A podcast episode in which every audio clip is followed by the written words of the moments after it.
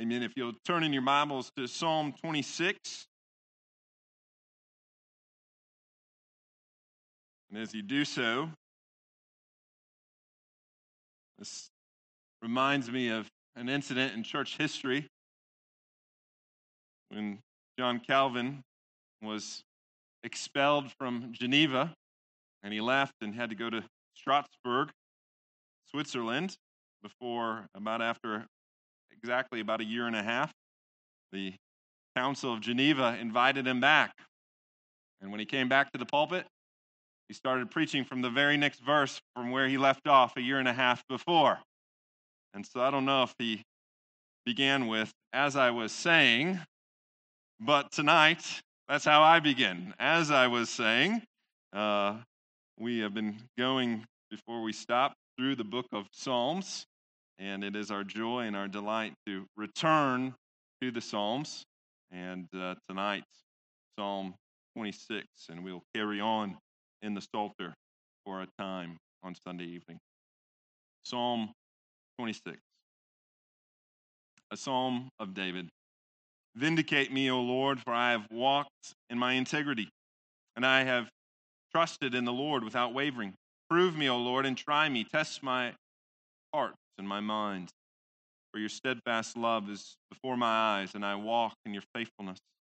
I do not sit with men of falsehood, nor do I consort with hypocrites. I hate the assembly of evildoers, and I will not sit with the wicked. I wash my hands in incense and go around your altar, O Lord, proclaiming thanksgiving aloud and telling all your wondrous deeds. O Lord, I love the habitation of your house and the place where your glory dwells. Do not sweep my soul away with sinners nor my life with bloodthirsty men in whose hands are evil devices and whose right hands are full of bribes. But as for me, I shall walk in my integrity. Redeem me, be gracious to me. My foot stands on level ground. In the great assembly, I will bless the Lord. Amen. You may be seated. You know, the Psalms cover various topics, but none more than our relationship with the Lord. If you were with us this morning for Sunday school, we know that that relationship is termed in the, the terms of covenant, that there is a heart and our mind connection that is to be made with God. And no book of the Bible makes that better than the book of Psalms. It is direct, that we can go directly to God. There are no intermediates needed or necessary, but that a believer can go before the Lord. And this makes sense because the Psalms are a prayer book or a song book. This is how we are to communicate with God through songs and through prayers. And we do so, again, directly. But how do we know that we'll be accepted before God? How do we know that our praise will be received? How do we know that our prayers will be heard? You remember in Psalm 24, the psalmist asks, Who shall ascend the hill of the Lord, and who shall stand in his holy place? And the response comes back He who has clean hands and a pure heart, who does not lift up his soul to an idol or that which is false, and does not swear deceitfully. And as you know, that is impossible apart from the Lord Jesus Christ. As Calvin once said, we are idol factories. We do not have a pure heart. And because that is so, our our actions and our thoughts internally and externally are not pure, they're not clean. Our righteousness is but filthy rags, and therefore we need a heart change. That is only possible in the Lord Jesus Christ. But now in Christ, as Pastor Myers preached this morning, that changes everything. We are indeed now made pleasing to God, both internally and externally. And we can come and approach God, we can come into his presence and even do so boldly. And Psalm 26 demonstrates that idea, that thought, that theme, that now that we are in Christ, we can do so with confidence. And we can go before the Lord. On what grounds? Well, our righteousness. The righteousness that we have in Christ, the righteousness that we now have as new creatures in Christ. And those things are no longer apart. You think about it before, before you were going against the things of God. But now in Christ, you, you're going in the, the way, the direction of, of God because of God changing your life, redeeming your life, restoring your life. And so those righteousness of righteousness of Christ and righteousness that is ours are, are not apart. Our righteousness is Christ's righteousness. Christ's righteousness is our righteousness. The two are not separate, but one. And so as we walk in Christ in the Christian life, we walk in righteousness, in integrity of heart and mind. You hear the psalmist say that here, that we are righteous. And we want to see that in four brief points this evening. We are righteous internally, externally, corporately, and then eternally. But first, we are righteous internally. You see, in verse 1, David starts with a plea that the Lord would vindicate him. We don't know the circumstances. Perhaps it's not even important. Perhaps David was falsely accused. Maybe there were those that were mocking him, taunting him, all of which were true in various times and circumstances in his life. But it is interesting that this psalm is not pri- primarily about being vindicated in the eyes of others, but being vindicated in the eyes of the Lord. That the Lord would not side against him, but with him. That the Lord would not be his adversary, but would be his ally, a defender, even. And why is it that the Lord would be on his side? Why would the Lord defend him and his righteous deeds, his right actions? Well, it's because of his internal righteousness. You see that in verse 1 Vindicate me, O Lord. Then goes on to say, Test me or, or prove me and try me. Verse 2 Indeed, whatever this trial is, David sees it as a part of the, the Lord's testing, the Lord's proving, the Lord's trying of him to see that David would not fail the test. And the Lord seems to be testing him, according to David, in, in two ways. That's, as it says at the end of verse 1, that I have trusted in the Lord without wavering. And then in verse 3, that I would have steadfast love before my eyes and walk in your faithfulness. You hear that? I have trusted in you without wavering. And I have a steadfast love. And therefore I walk in faithfulness. That trust and that love is a, a telltale sign of a, a true heart, a, a righteous heart, a, a new heart, a heart that is made, renewed, that is regenerated, one that is devoted to the Lord. There is a trust without wavering. Does that mean that our trust is never shaken or diminished or disturbed? No. Oftentimes it is. But it, it does mean that that faith, that trust, will never ultimately fail. Why? Because it's the Lord that's sustaining, it's the Lord that is keeping. He's the one that is bringing us back to Himself again and again. He's the one that returns us to, to find our strength, to find our solace in Him despite the circumstances. You might even say, because of the circumstances. Oftentimes, I need to be reminded, and perhaps you do as well, when, when things are going on in life and things that I do not enjoy or things that are, are bringing me uh, seemingly in a, in a state of, of worry or anxiety, it is a, a testing, a trying to, to bring me back to the source of my comfort and my strength. Without those testings, without those trials, we would become perhaps very self sufficient in ourselves and in our own strength and our own provision for ourselves. But I think the Lord sometimes draws those away so that we would be reminded that, oh no, it is, it is the Lord that is our rock. He is our foundation. He is our anchor, especially in very uncertain times, in the, times of trials that seem like seas that are raging and even storming. And it's the peace even in the midst of the storm that transcends all understanding, that guards our hearts and our minds in Christ Jesus as we confess this night. And likewise, there is a, a love that is steadfast. And as the psalmist says, it's, it's your steadfast love that, that you have given to me, that I now return to you. It is a heart affection for the Lord, a fierce allegiance to Him, a strong connection to our God. We love Him, and we know that we love Him because He first loved us. So let me ask you, my friends, is that true of you? Can you save the Lord? Test me, try me, prove me, examine me, examine my heart, and examine my mind, that you would find a true trust, true faith, a true love. I don't think that is something you should be looking for necessarily, but I think the Lord brings circumstances in our lives that, that do test our, our trust and test our love for Him. But by God's grace, we pass the test. The Holy Spirit gives us everything that we need and allows that to be true.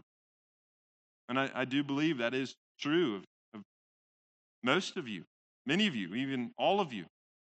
And why is that? That is because of Christ's righteousness in you.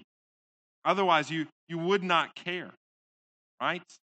You, you would trust and, and love many things, but it would not be the things of the Lord. But because of the Lord and his righteousness, it is true. See, David may be spurned and scorned and rejected by his enemies and foes, perhaps even by his friends and allies, but none of that matters to him as long as he is not spurned by the Lord. And so he says, Test me internally and see that I would be right, made righteous before you. Second, we see that there's a righteousness externally. What is true internally is proven outwardly. We see that in verse 4 and 5. I do not sit with men of falsehood, nor do I consort with hypocrites. I hate the assembly of evildoers, and I will not sit with the, the wicked. This ought to sound very familiar. It's kind of how the Psalms begin, if you remember in Psalm 1. Blessed is the man who does not walk in the counsel of the wicked, nor stand in the way of sinners, nor sit in the seat of scoffers. Now, again, this does not mean that we disassociate ourselves in a form of isolation from the world or stay in a, a holy huddle. But David is saying, what they engage in, I do not engage in. What they delight in, I do not delight in. In fact, I, I hate, he even says, I abhor the assembly of those that would go against the, the way of the Lord, against the assembly of evildoers, because I know that nothing good will come of it. As Jesus said, that we are to be in the world, but not of the world. In fact, there should be a, a marked difference in our walk and our way of life that demonstrates our consecration, our, our love for Christ. If we are to be imitators of God as beloved children, and there should be a marked resemblance of our God. Just like I look out and see many families, and you see a, a family resemblance. So, too, there should be a resemblance of our Heavenly Father. Obviously, not in looks, but in moral character and behavior. That our lives should be consistent with our words, with our testimony, with our faith. That what is true internally should be true externally, right? If it's not, then we are but hypocrites. It's that statement by Francis of Assisi that is often so maligned, where he says, Preach the gospel always, and if necessary, use words. And many criticize him and say, Of course, you need to use words. And I don't think that Francis would disagree, but what he means is that if your life does not demonstrate your words, then your words don't really matter, do they? they won't be believed. And so every day we ought to preach the gospel, both with our words and with our lives. There is a hope. There is a difference. We, we don't get shaken and disturbed by every headline and every news report.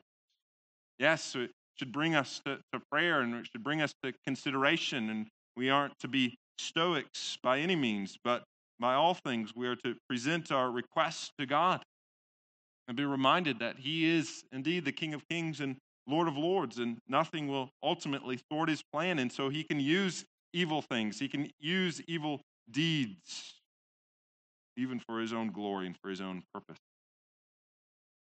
And so, is that true of us?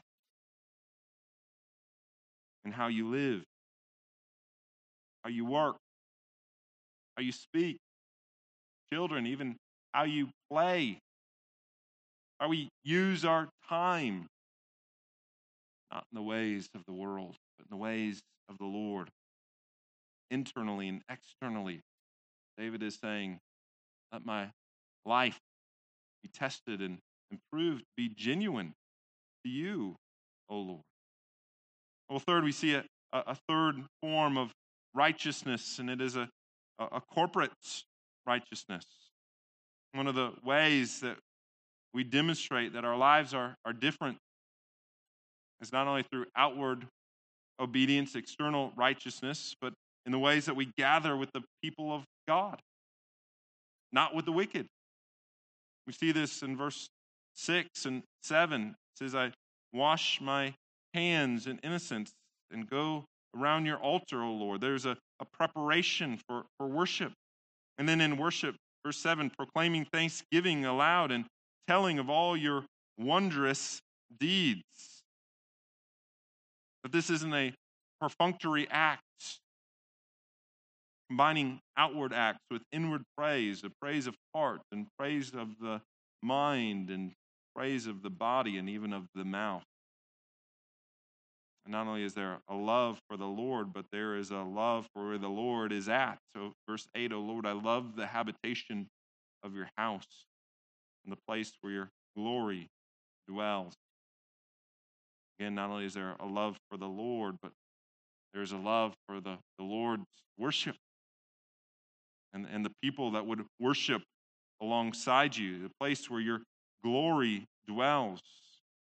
Psalm 84:10 you know it for a day in your courts is like a thousand elsewhere. It better be a house, or excuse me, a doorkeeper in the house of my God than to dwell in the tents of wickedness. Psalmist is saying, being even on the, the outskirts of the Lord's house is better. It's far better. 10,000 times better than to be in the heart of the party of the wicked. Psalm 27 4, the next psalm over, says the same thing. One thing I've asked of the Lord, that which I would seek, that I would dwell in the house of the Lord all the days of my life, to gaze upon the beauty of the Lord and to inquire in his temple. And isn't that true? Isn't that why we would want to come together on a night like tonight? To be able to enjoy the, the worship of our God. And the worship that, that David entered into is, is not much different than the worship that we enter into. Yes, it's different in form, but not in content or in substance. We worship the same Lord with the, the same hearts. And so, this Lord's Day, this gathering of the Lord's people, it ought to be one of the, the highlights of our week. There's nothing sweeter than to be gathered with God's people, the corporate gathering. This week, I got to go with good men to a Braves game, and it was enjoyable. It was entertaining. It was fun. But there's nothing so substantive of a Braves game. Not like the worship of our God. Why? Because God's presence is given here. The presence of my fellow family is here. And as such, there's a special blessing, a, a measure of God's blessing that is unlike anywhere else. This is where we have all the, the means of God's grace. We have the preaching of the word, we have the sacraments, the fellowship, the prayer. And so it's not like other places. Yes, God is everywhere, but He is especially here. It's kind of like saying that all restaurants are the same. And sure, you can get food at most and get substance. There are some that are far more substantial and rich and elegant than your standard drive through. All of you know that.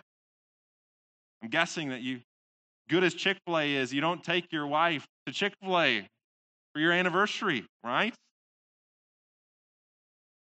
Why?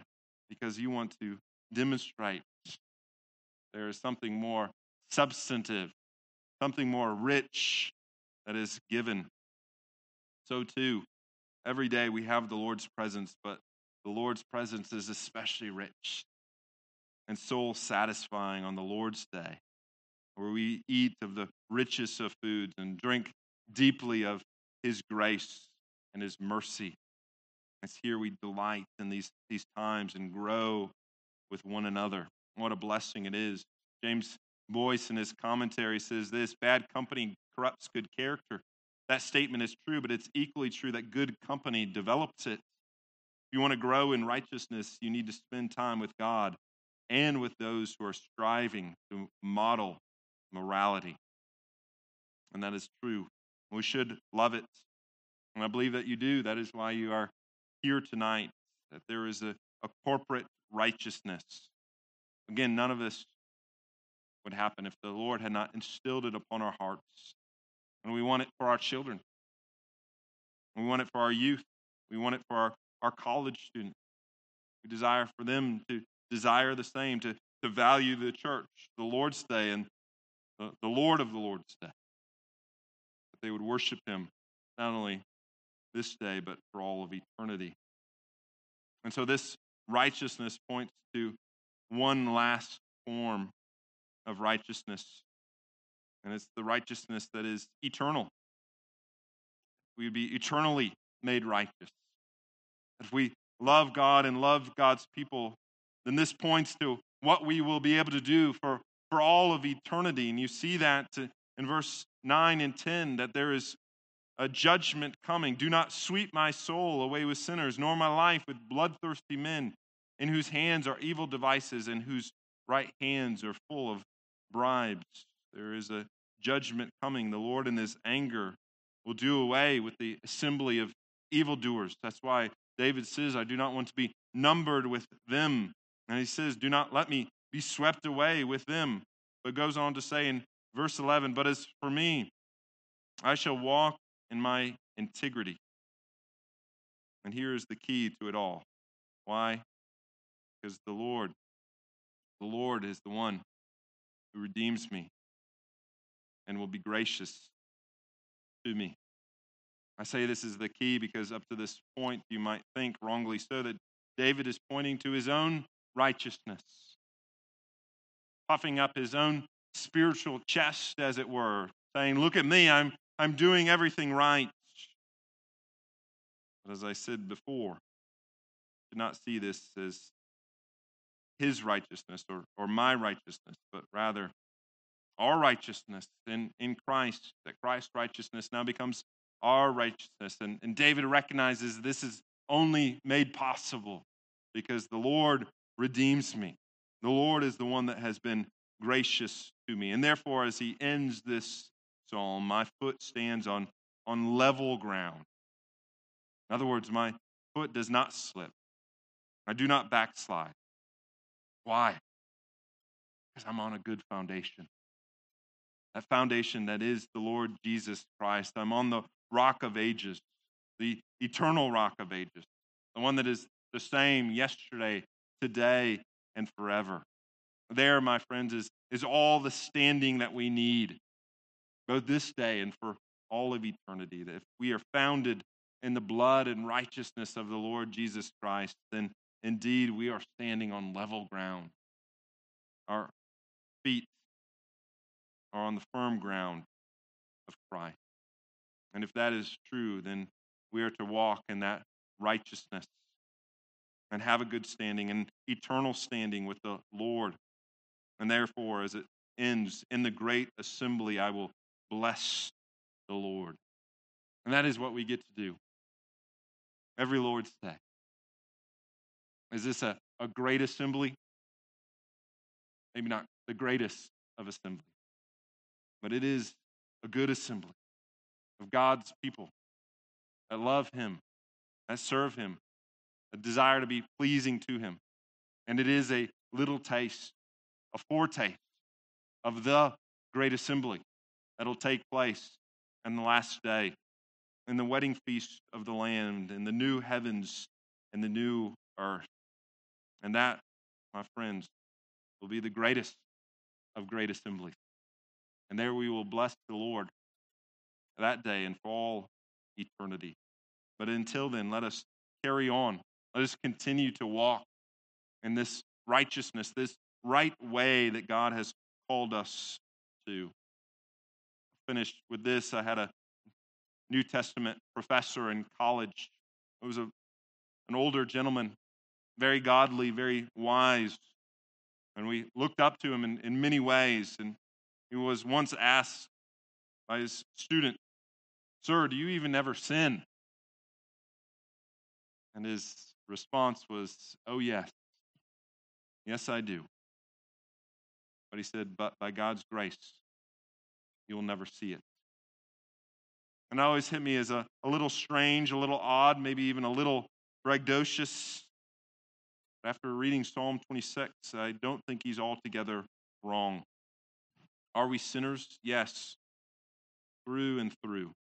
The Lord knows that we are. But there ought to be a, a maturing, a, a sanctifying internally and externally. That, that sinfulness to be less and less by God's grace. All because of his redemption, because of his grace, that we would walk in new righteousness internally, externally, corporately, until we are made fully righteous, without sin, and without blemish, and without fault eternally. Well, until then, would the Lord vindicate our cause? Would He test us and try us? Would He see that we have a steadfast love and an unwavering? Amen. Let's pray. Our gracious God, we thank you for a psalm like this. Lord, we know that our righteousness is nothing if it is not for the righteousness of Christ.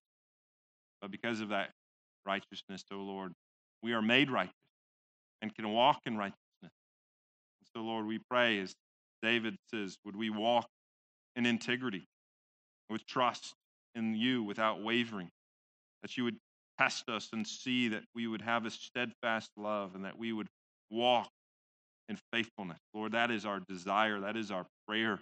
We know it is impossible without the Holy Spirit, but Lord, you said that you've given us the Spirit in full measure.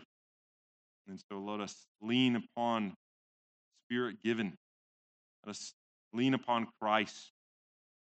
And that we would, O oh Lord, love you steadfastly, trust you without wavering, and that we'd be faithful in the way that you've called us. We pray this all in Christ, our Savior's